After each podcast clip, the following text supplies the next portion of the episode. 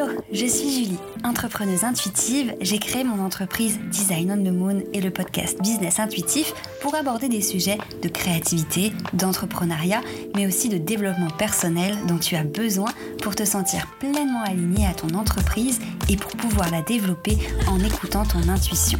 J'ai envie de te montrer et de te partager mes outils pour te permettre de te créer un branding aligné à qui tu es, communiquer facilement sur ton entreprise et développer un business qui te ressemble vraiment. Alors installe-toi confortablement et tiens-toi prête à aborder l'entrepreneuriat sous un autre angle en parlant de graphisme, de stratégie, mais aussi d'astrologie. Il est temps pour toi de te connecter à ta mission d'âme et d'emmener ton business et ta vie encore plus loin. Je suis ravie de te retrouver dans cet épisode dans lequel on va parler d'identité visuelle. Ça fait un moment que j'en ai pas parlé. Et j'avais envie d'en parler parce que l'identité visuelle, bah, c'est quand même un petit peu la base de ce que je fais. Que ce soit dans les sites internet, l'identité visuelle doit être là. Donc j'avais vraiment envie d'aborder le sujet. J'avais envie de te redonner cinq étapes si tu souhaites créer ton identité visuelle par toi-même.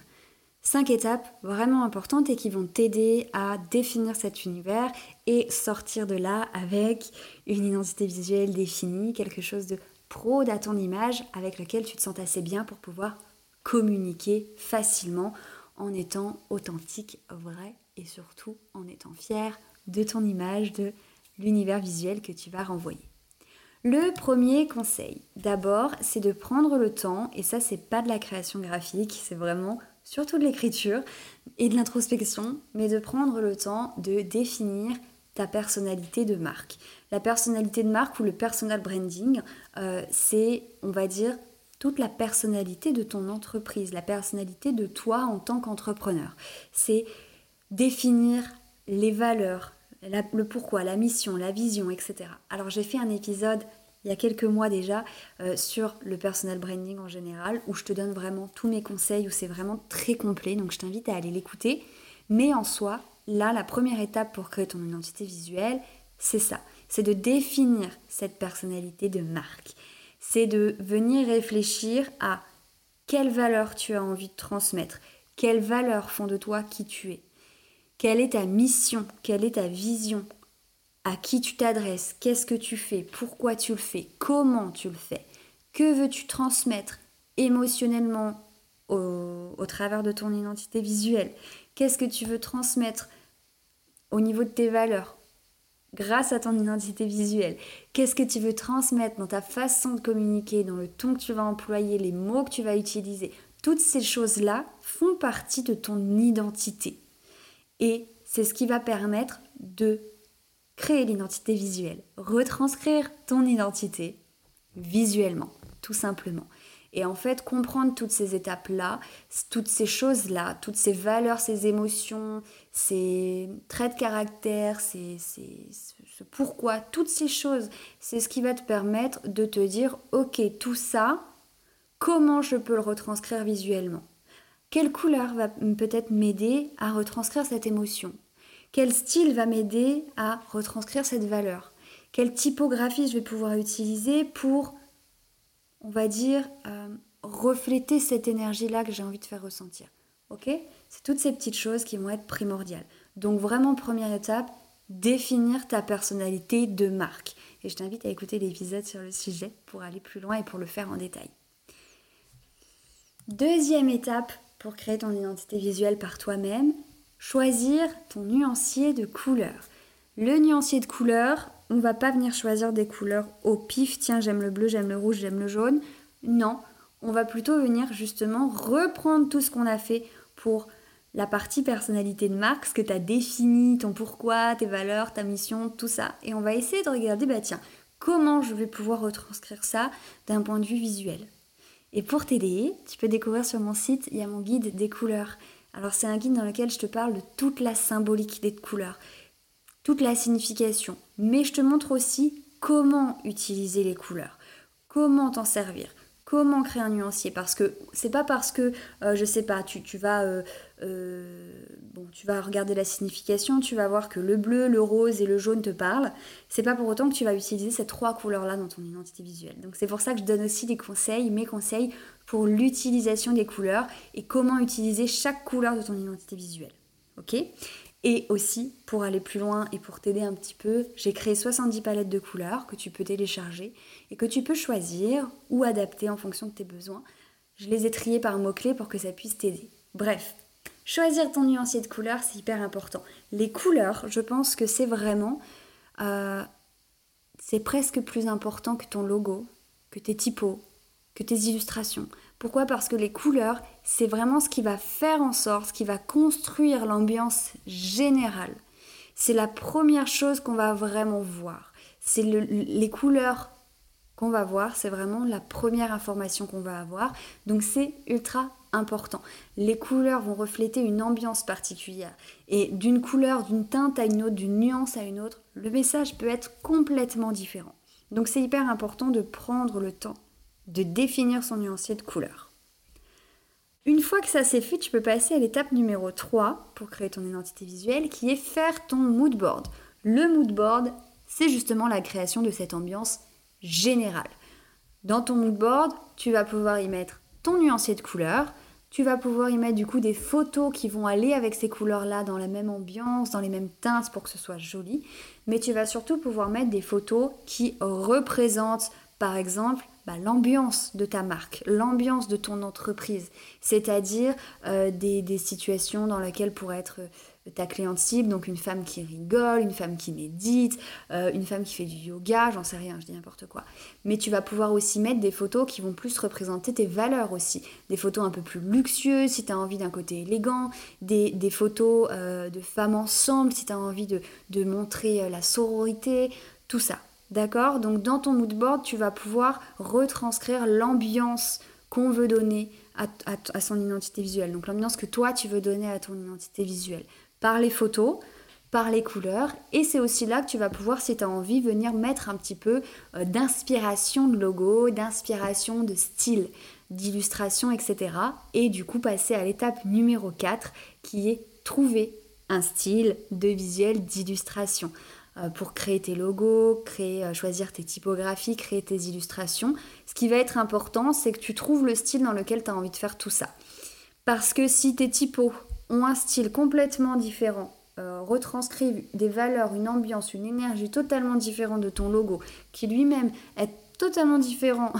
On va dire, imaginons que ton logo, ce soit dans des traits très très fins, quelque chose de très élégant, très minimaliste, et que après tu utilises des illustrations euh, avec des couleurs vraiment très texturées, etc.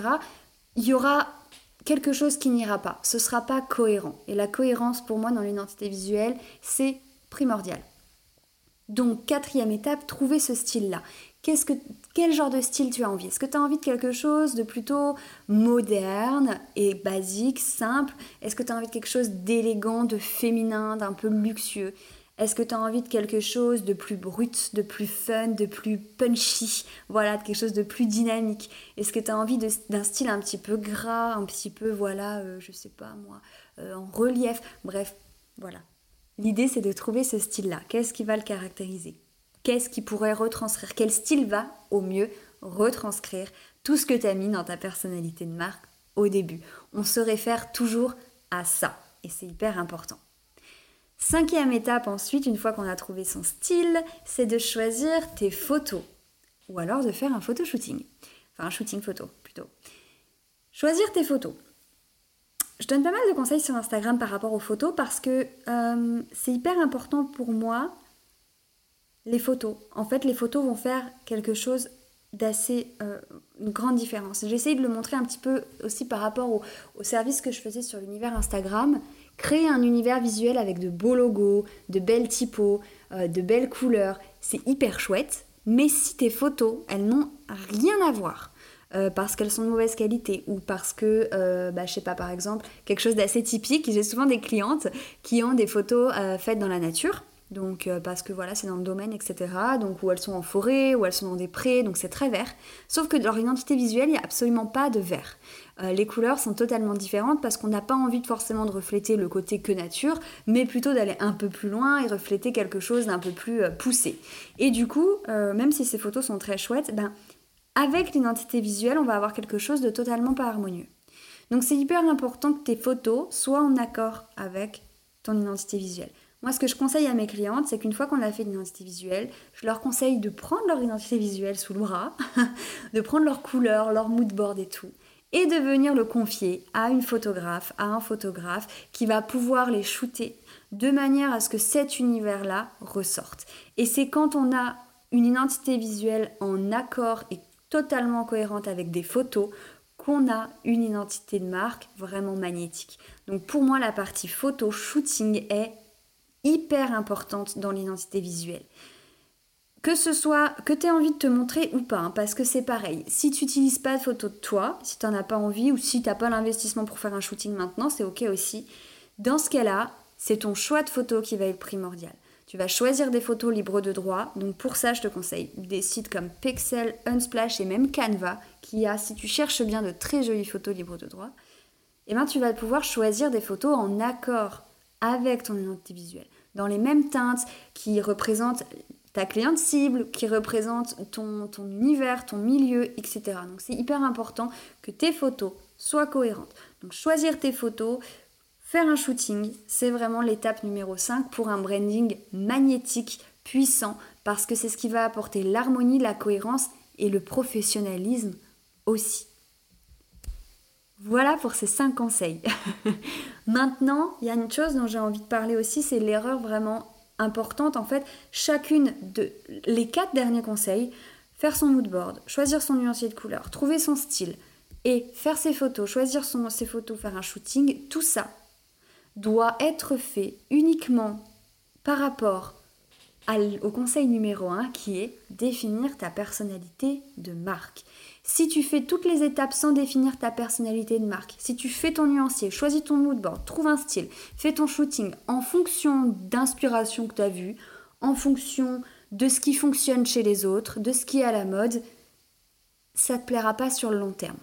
D'une part, ça ne te plaira pas sur le long terme et ça ne sera pas l'objectif principal euh, atteint qui est tout simplement de refléter qui tu es toi pour attirer les bonnes personnes à toi.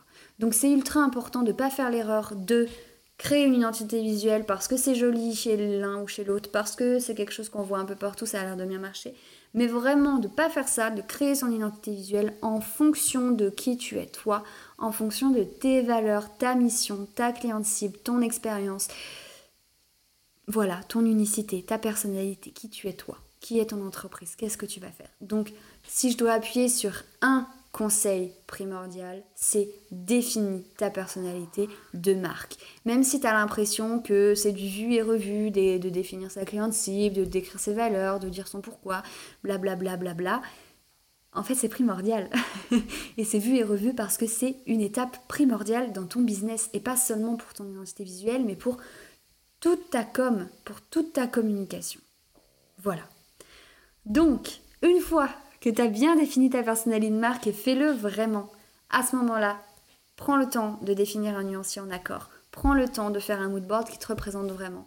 Prends le temps de créer des logos, de choisir tes typos et des illustrations qui soient dans le style vraiment que tu souhaites. Et prends le temps de choisir des photos en accord ou, et c'est encore mieux, de faire un shooting vraiment avec une professionnelle pour retranscrire pleinement cette identité visuelle-là dans des photos pro euh, et authentique. Voilà. Je pense que j'ai fait le tour pour cet épisode. C'était assez court, mais en même temps, j'avais envie d'aller droit au but. Il y a déjà beaucoup d'épisodes sur l'identité visuelle et j'en referai d'autres parce que en septembre, il y a une formation qui va sortir justement pour t'aider à créer cette identité visuelle là parce que c'est vraiment indispensable que tu veuilles un univers Instagram, un site internet pro, si tu n'as pas d'identité visuelle, tu pourras pas avoir toutes ces choses qui sont vraiment qui fonctionnent. Donc rendez-vous en septembre pour découvrir ça. Je te rappelle que tu peux en attendant télécharger euh, le guide des couleurs et les 70 palettes de couleurs sur mon site. Et si tu as envie d'aller plus loin, si tu as des questions, n'hésite pas à m'écrire un petit message sur Instagram, à me partager tes idées de sujets en lien avec tout ça que je pourrais aborder pour les prochains épisodes.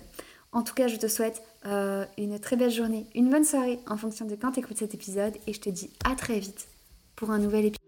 Merci d'avoir écouté cet épisode. S'il t'a plu, n'hésite pas à me partager ton petit avis sur Apple Podcast. Si tu as envie de découvrir cet épisode sous forme d'article de blog, tu peux aussi te rendre sur mon site design-onthemoon.com. C'est aussi là-bas que je te partage tous mes outils gratuits pour développer ton entreprise. Tu peux aussi me retrouver sur Instagram at designonthemoon où je partage au quotidien mes aventures entrepreneuriales. Je te remercie encore et je te dis à la semaine prochaine.